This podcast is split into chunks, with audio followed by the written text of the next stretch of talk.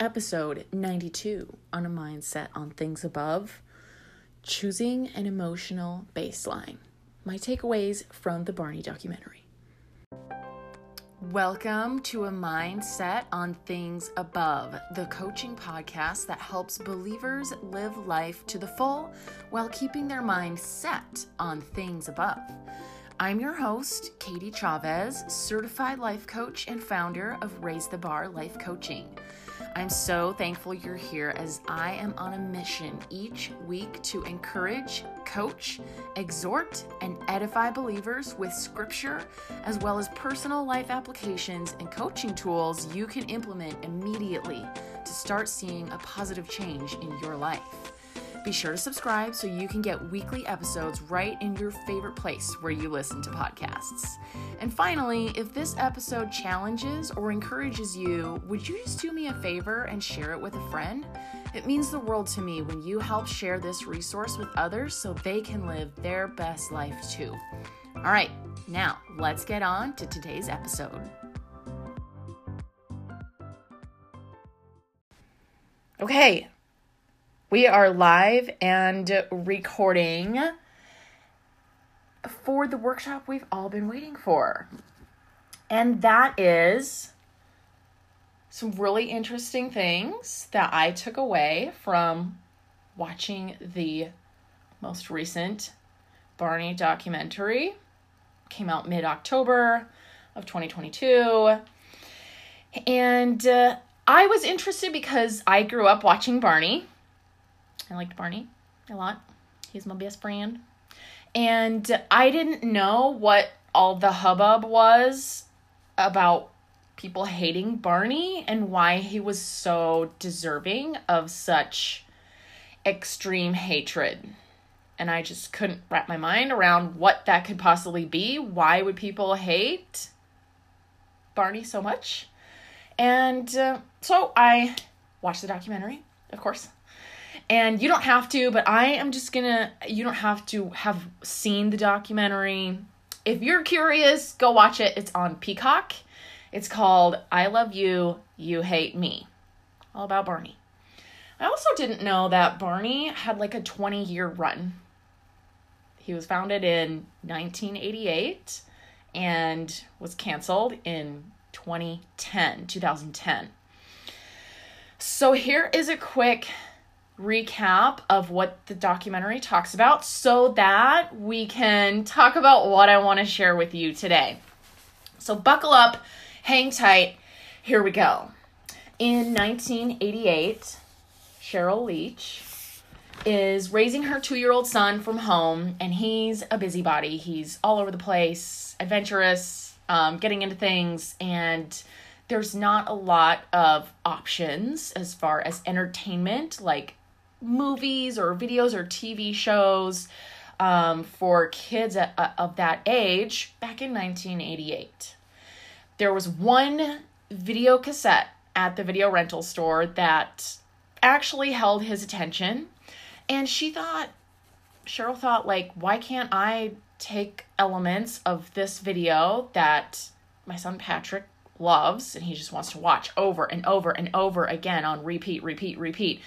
Why can't I take elements and um, Sheryl has an education, a background in education, and add some educational things and make my own video. She's like, it can't be that hard. So, um, out of a desire to entertain and educate her son, Barney was born. Barney um, was created in and went on video in 1988.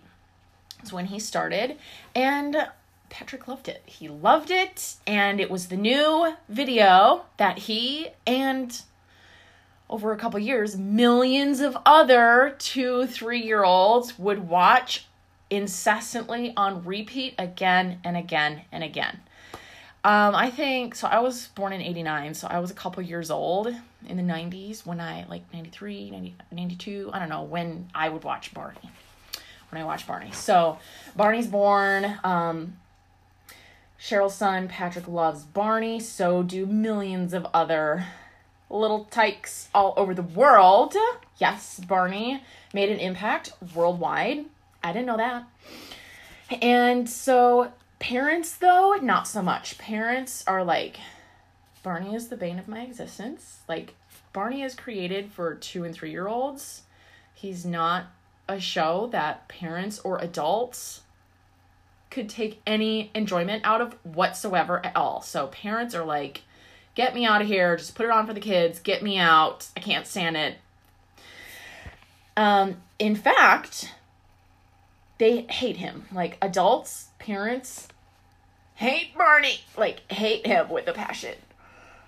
He captivates, he not only captivates the hearts of their children, but parents start to hate Barney because Barney is taking their place, showing care and attention and like making eye contact with kids and talking about feelings and being unconditionally inclusive and loving. And not that parents aren't those things, but the purpose of Barney was to entertain kids while parents, while Sheryl was taking care of the house, like she was staying at home and now building Barney. And so, one dad in particular was traveling for work, was away from home, and when he came back, his two year old daughter was transfixed on Barney and completely absorbed with Barney. He thought when he came home, she would come running and say, Daddy, Daddy, I'm so glad you're home. Like, welcome home. I loved you. I missed you. But that wasn't the case. She was fixated on Barney. And that hurt. This dad, he was hurt and offended that Barney was more important than Daddy. So this guy, I don't remember, I, I didn't write his name, but he started a secret society for parents of Barney addicts. It was TIHBSS, the I Hate Barney Secret Society. Yep. And for 50 cents, you could get this newsletter and be a part of this society for Barney addicts. People of Barney addicts. And this guy generated $3,500 in the span of six weeks because so many people had subscribed to the society. he made so much money for 50 cents. Anyway, that's like 7,000 people writing in to say, sign me up. I can't stand this Barney character. Before long, there's a thing called Barney bashing where um, and it's prevalent like everywhere all over there were these events where people would come together for the purpose of bashing barney and like taking out their hatred on this character who is loving and kind and compassionate and um, empathetic and, and inclusive to everybody and all the things. And so that included like chopping and punching and smashing and taking hammers and burning and sawing in half and pinatas and like uh, actual fights because of the hatred that people felt towards this character. I did not know. I didn't know that. and I'm kind of glad that I, because they talked about can you imagine your best friend seeing your best friend, somebody that you've built a relationship with, you're 2 or 3 or 4 years old, you this is your best friend, maybe your first friend. Can you imagine seeing them being like torn apart and mutilated and tortured? how crushing would that be for you as a child to see that happen to this character that you love and adore and is the world to you? Because to some kids, he was. So, even it went so far as members of the Barney cast, the creators, producers, music writers received hate mail, and when the internet, the World Wide Web became a thing, and email started happening, started existing. These Barney haters existed on the web, and members of the Barney cast received hate mail and death threats from strangers on the internet. And in the documentary, one of the cast members was like, What? I don't understand what would motivate somebody to send an email with threats of disembodiment to them and their family. What would motivate somebody to do that? A, a, a high, predominantly high school students are who were sending these emails of death threats, disembodiment to the cast and their family. It was awful. It was horrible. And this guy was like, what would motivate somebody to do that? A, a, a high school student. I just don't understand. It was awful. So Sheryl is building this um, Barney, not a foundation. She's building Barney and traveling all over the world, taking Barney everywhere. And Patrick begins to grow older. He's not a toddler forever, so he's growing, and Barney is growing. And in 2000, uh, yeah, 2001, in 1998, Mr. and Mrs. Leach, they've had it, and they get a divorce.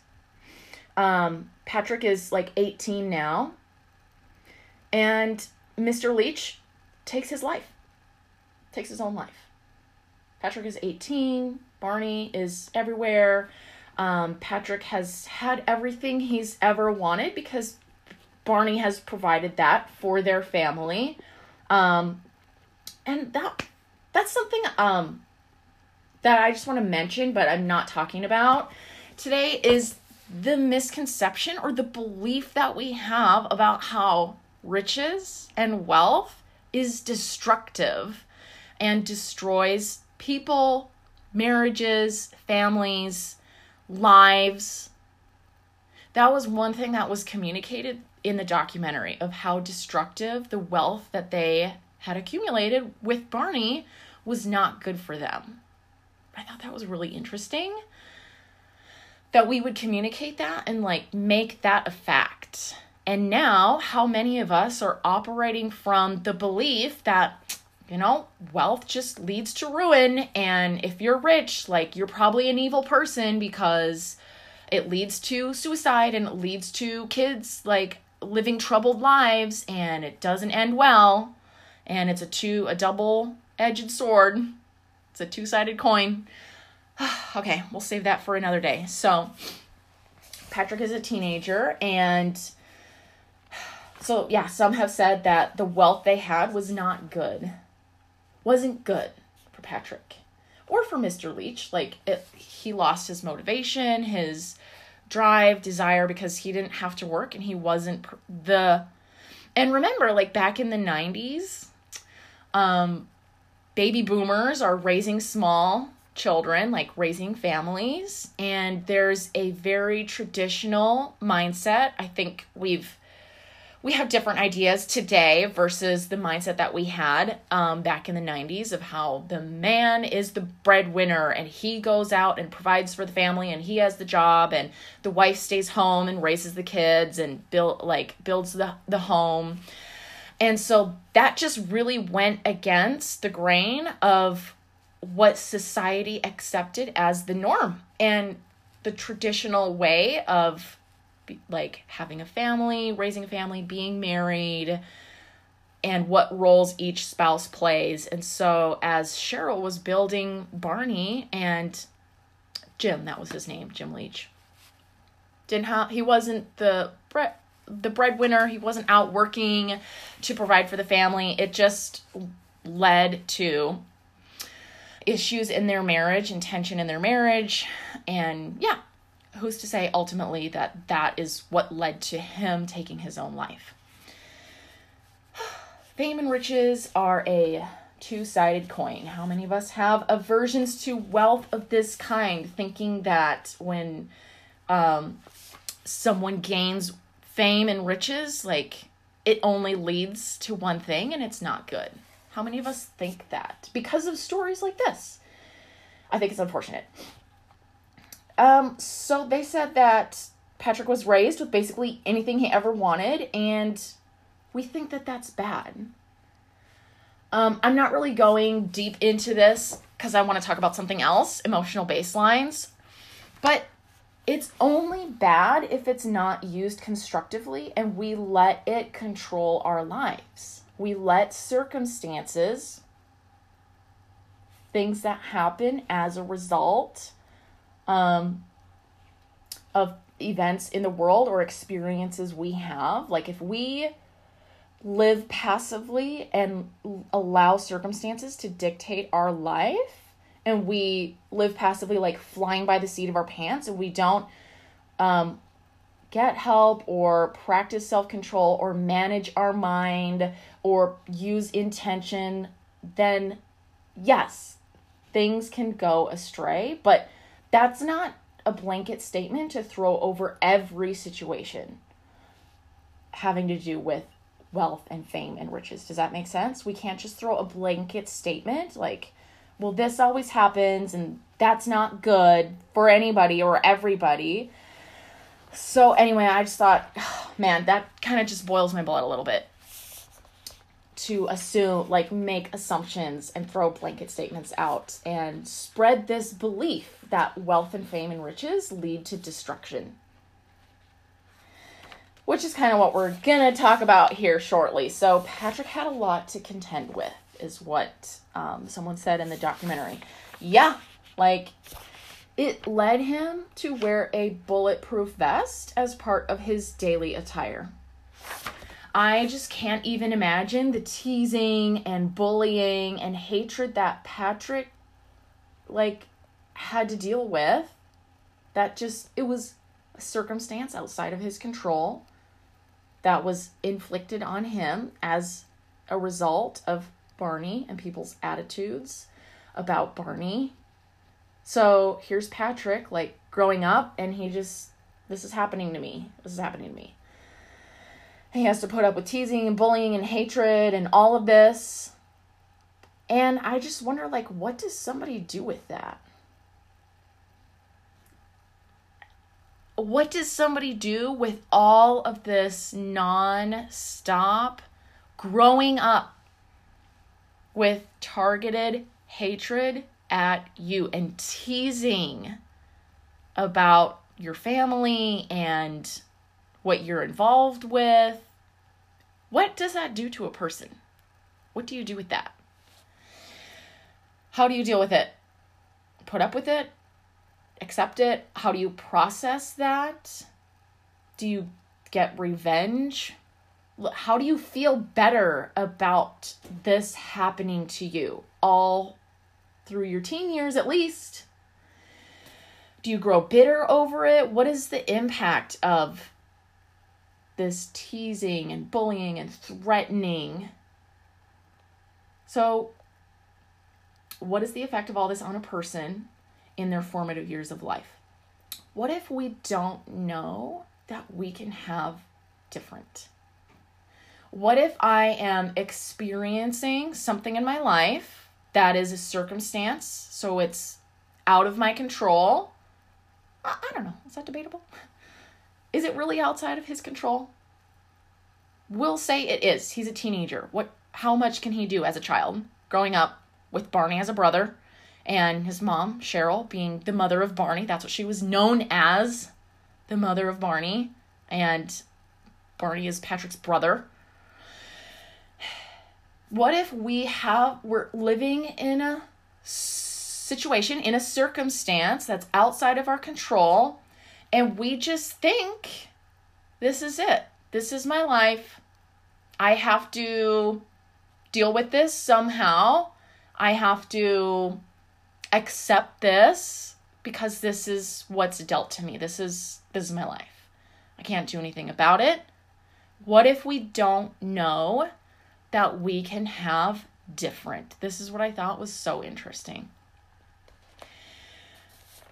If we're bogged down by circumstances, when we don't know what we don't know, we're left to do the best with what we've got to do the best with what we do know. Well, this is what's happening to me incessant threats, teasing, bullying. This is what I know, so I'm just going to do the best I can with it.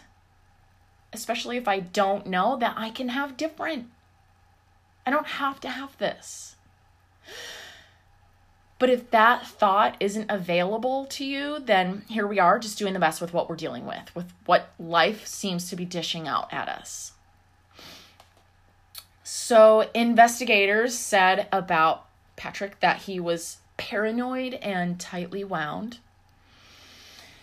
And when I believe my current state of being as a result of trauma experienced, something happened in my life, to me in my life, or a hardship, when I think that my current state of being as a result of this is just normal, like this is just normal for me, then I won't be inspired or motivated to pursue something different. I've just come to accept that this is how my life is, this is what I've got, this is the best I can do, this is my greatest potential. So I won't be inspired to have different than what I've got. Does that make sense? And when uptight, outbursts, anger, feeling out of control is normal to me, why would I see it as like not desired? This is my normal. Why would I not want this? Why would I see my normal as inferior? This is my life. I this is normal to me. So why would I see this as inferior or undesired? Why should I have a reason to change if I if this is my baseline? So we have accepted um, these as our emotional baseline and that we go back to and stay at. We go back if we if we divert from it, if we get off the tracks, this is my comfort zone. This is what I know. This is what I grew up with. This is what I accept as my normal. So I'm going to go back to that and stay there. I'm going to keep myself there. Why should I have different? This is my normal. So I'm just going to offer some hypotheticals because I don't know about Patrick, but I think Patrick could have gotten help for what he was going through. Like I say, I don't know if he did. They didn't make that clear in the documentary. I think that Patrick could have gotten help for what he was going through. The circumstances in his life of being traumatized and threatened and bullied and hated on and teased horribly. So much so that he wore a bulletproof vest, just like that's what I wear, that's what I do to protect himself because I'm being threatened with my life on a daily basis. So Patrick could have gotten help for what he was going through. This ultimately, of course, is up to him. Okay, gotta move my phone. The decision to get help would be up to him, as it is to us. It's up to you. Nobody's forcing you. Um, nobody's like tell. Maybe people are telling nowadays. Maybe people are telling you like, "Hey, you should get help." And that's not a bad thing. But ultimately, it's up to you to get the help. It's up to him. Um so I don't even know if it's been offered. Um but in about 2015 Patrick drove his car. Um he's in Florida now. I I'm I don't know where I'm at at this point. I'm 2015. I'm back at home. I'm working. I'm 20 something. I I just don't watch the news or it wasn't on the news where I'm from. When this happened in 2015, Patrick is driving his car after his neighbor who just approached his property and Patrick fires five shots at his neighbor. Just pulls it out in five shots. And then so his neighbor is being helped. Another neighbor comes out, helps the guy who got shot by Patrick. And here's what also irks me that people had the nerve to say, how could someone, Patrick, who comes from the Barney family, Barney is so loving and inclusive and he's the best thing ever. How could somebody who comes from the Barney family do such a thing? Shoot another person. That just like drives me nuts. That we judge and place expectations on people that don't belong there. We're people, we're human. Uh, okay. Don't do that. Patrick went to jail and was released in 2020. So, in the documentary, they talked about how people hate what they don't understand. And Barney, who was so warm and loving and inclusive and giving, became the object of our resentment to the childhood that we never had. Um, basically, he was encroaching on any 70s kids' upbringing because that's not what was portrayed like in movies or because Barney is new. Like, nothing like this had ever been around. Barney had nothing broken about him. Um, and so, as a society, we learned that it felt really good to express our experience without words. So, when we feel emotion, like strong emotion, um, whatever, it feels really good to process that and express that without words. By bashing Barney, by bashing parties. Like, let's just take out our rage and our frustration and our resentment about the childhood that we never had. Let's take it out on this perfect image. It just felt so good. So, there was even a jihad to destroy Barney. A pop culture expert said that as a society, we have so much unexpressed resentment and emotion that we are lousy to talk about. We don't label our emotions that we're feeling, we don't talk about it. Um, as a society, we're just really lousy at that. No, duh. And I would add to the point of seeing taking our own life as a better option than acknowledging our emotion and talking about it. We would rather just take our life than talk about our emotion. Like we see that as a better option. Wow. So many people um, don't even have the words to express what they went through, which is why violence feels so satisfying. We don't know how to identify our emotions, to put into words what we're feeling. We don't know how. So, violence just is the most satisfying option. After learning what happened to the Leach family and what Patrick had done, I realized that when you don't have an emotional baseline,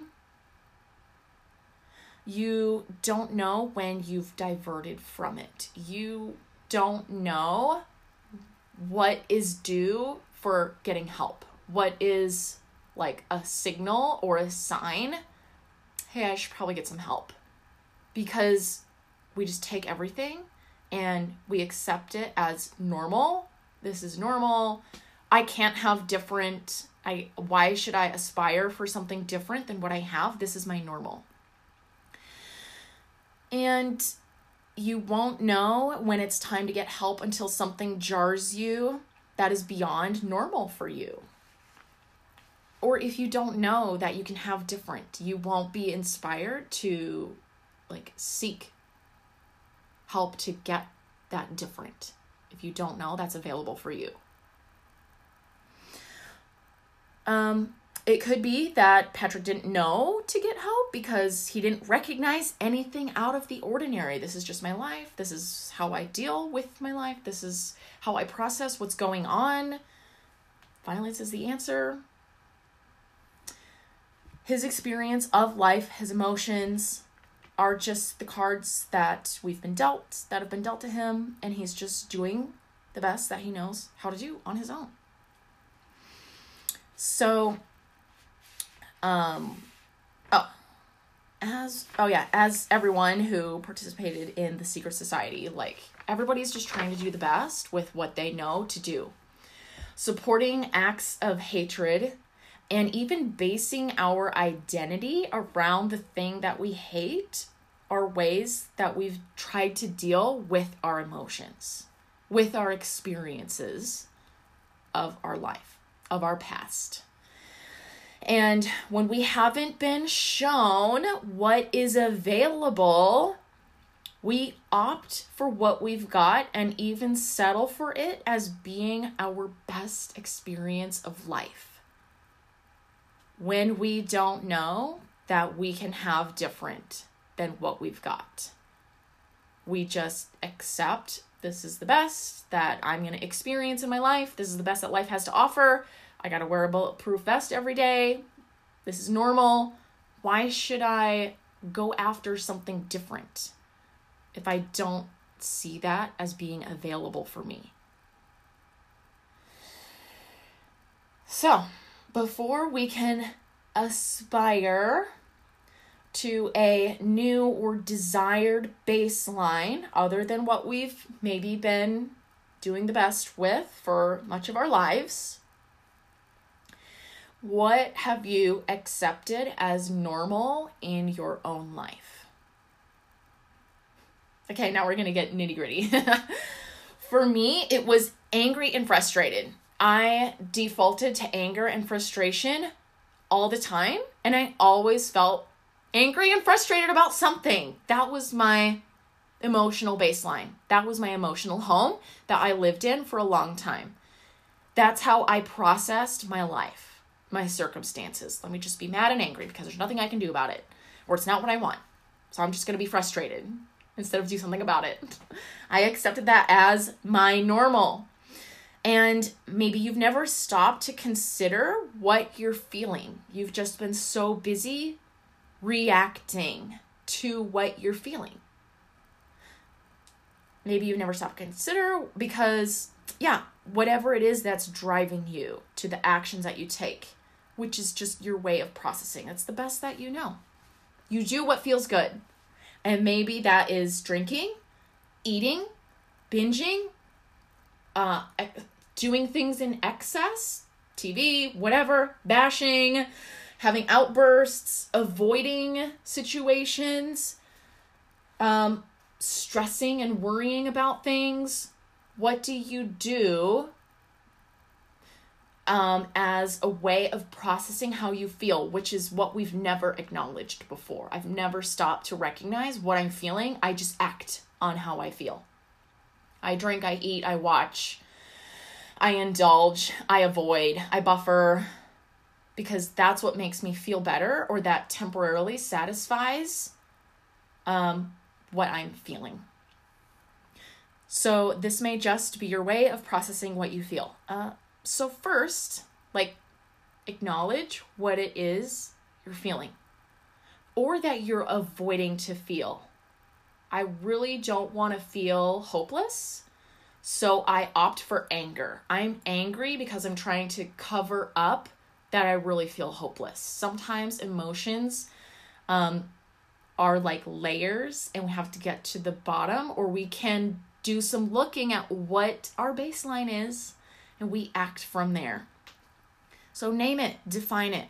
What is the emotion you feel or are running away from feeling? I don't want to feel um, like a failure. That's just, oh my gosh, it's the end of the world if I feel like a failure or if I feel hopeless that I just can't handle that.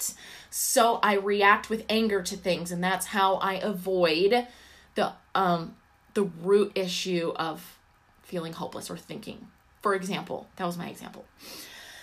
So, the expert again on this is a pop culture expert. She said that we suck at labeling and naming what we're feeling, and we're even worse at talking about it.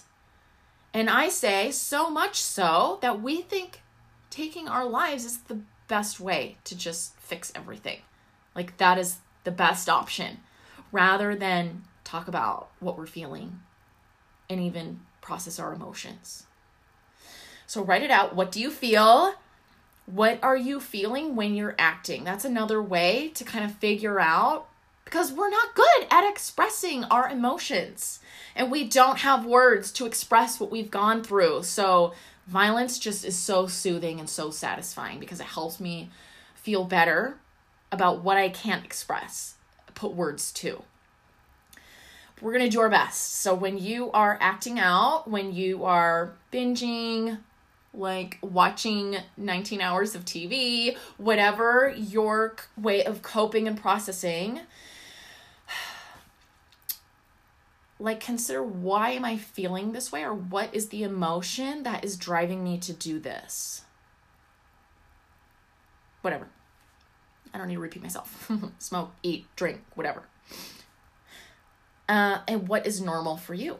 What is normal? What have you accepted as this is just my life? This is the best I can do. This is what I do. This is normal for me.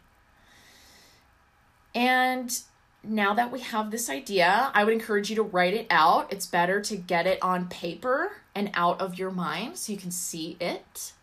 And we're working on labeling and identifying anyway, so get it out on paper. And before we jump to deciding where I want to be now and creating a new emotional baseline, before we go there, first I want to suggest that you get an example that you see already in existence.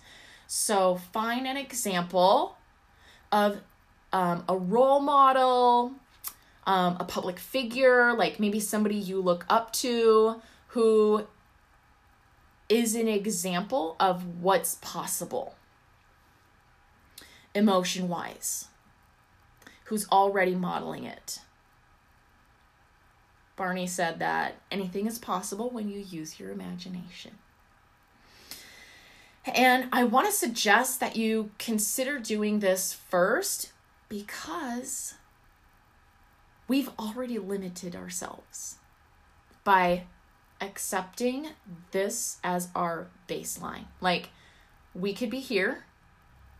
Okay, I'm recording on my podcast. We could be at one level, but instead we're on a lower level. We don't know what is possible, and we've already accepted the lower level. We've placed a limitation on ourselves when we've made our normal like acceptable.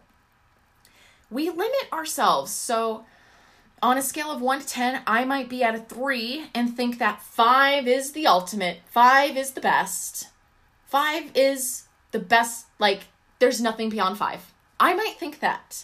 But when you see an example of what's possible emotion wise, say in a role model or a mentor, somebody that's like, wow, is that possible for me?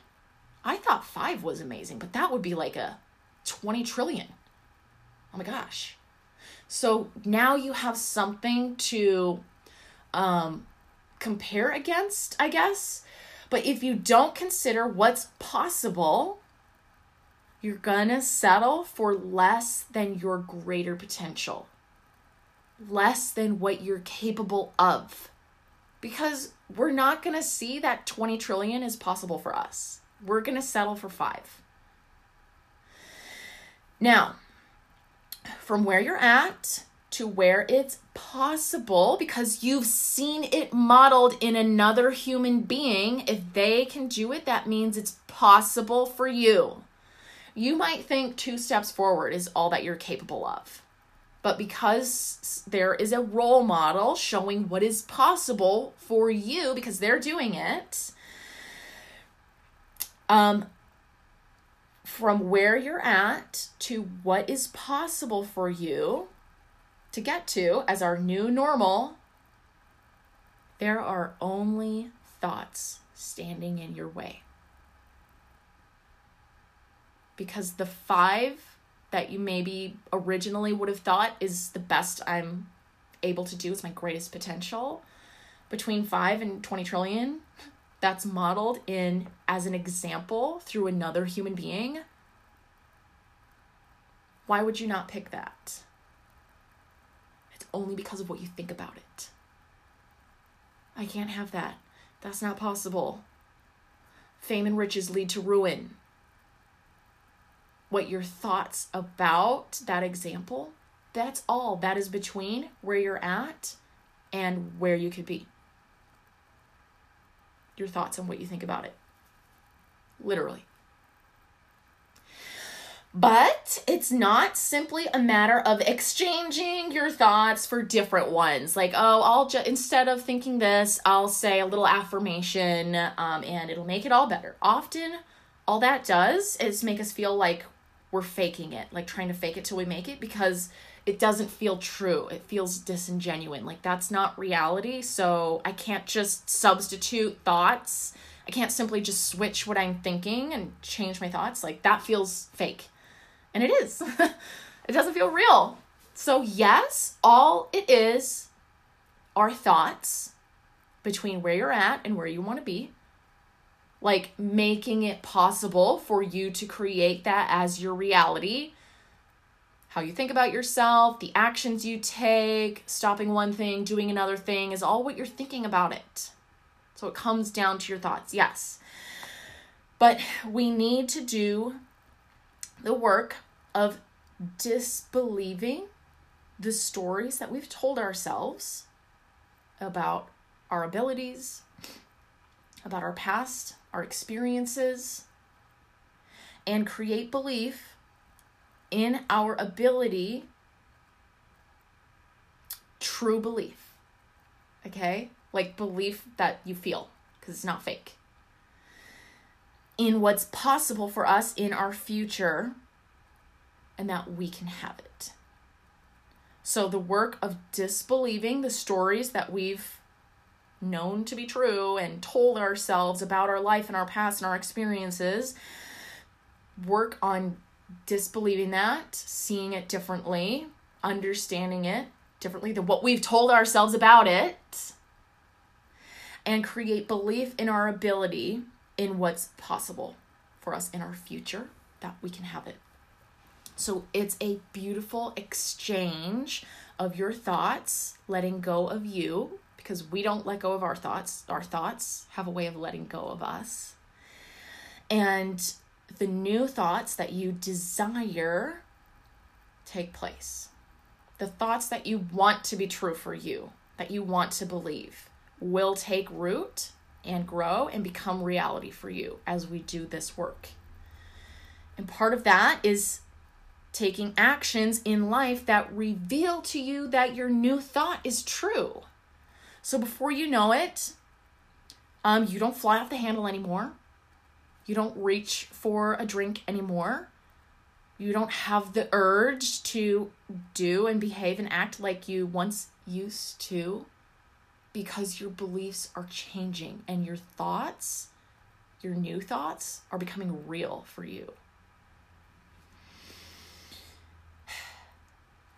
Okay, so if this is something, uh, if this is something you'd like to do for yourself, I want to implore you, yes, implore you to consider coaching with me for the next year.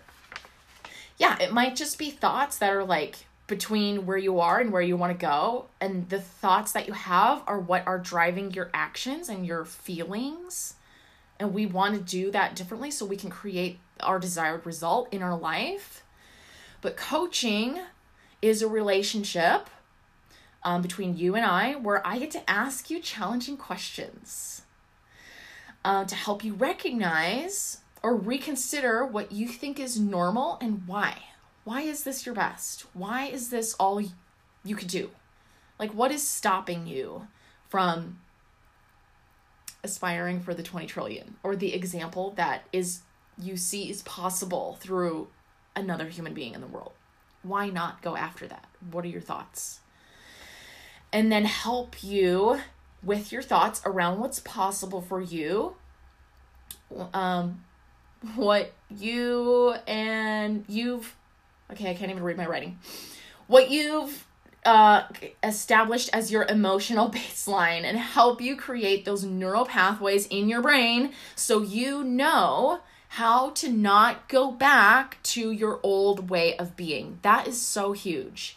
When you have learned and you now have the skill to continue moving forward, that's where anything becomes possible because you continue to move forward because you know how to not go back to where you once were because you've gotten that skill and I help you with that through coaching. And when you hold different or new thoughts in your mind and you take actions from this new way of being, your belief, the thing that you once only thought was possible and you only believed was available, like that will be your reality. That will become true for you. Because you're going to see that you're acting differently. Because your thoughts are new and they're taking root and they're becoming real. That's so fun. That's so amazing. So, if you're ready to take this step in creating a new emotional baseline, maybe closer to an example of what you see is possible, yes, you can have that. You don't have to think that five is the best that you can do. so, I do want to say that it took a worldwide pandemic for to show us that we could all use a little bit of help sometimes and to make it okay to get help, like safe to get help. It took a worldwide pandemic to like put us all on the same page and make it okay to get mental help, emotional help. And it showed us the value of mental and emotional well being. And I was once too prideful to ask for help, and it got me nowhere but stuck and not any closer to where I wanted to be in my life, which I thought I could do on my own. So you don't have to put on a front. You don't have to pretend like everything is fine. Like in a pandemic, everything's fine. I'm fine. I'm fine. It's fine. It's all fine. And that you've got it all together. You don't have to act like you do, like you're strong. It's okay and safe to explore your thoughts and emotions because a lot of times we don't want to. We don't think it's safe. We don't think it'll lead to something good. We're afraid. We'd rather process our emotions through unhealthy, destructive habits, um, even violence. Like, wow. We'd rather do that. But it is okay and safe to explore your thoughts and emotions. And together, through coaching, you can step into the version of yourself that you only thought lived in your imagination. So I do have my um my calendar linked in the notes. I'm going to comment it below so it's available for you. When you are ready, book a consult. And let's talk and get this ball rolling for the next year. Okay?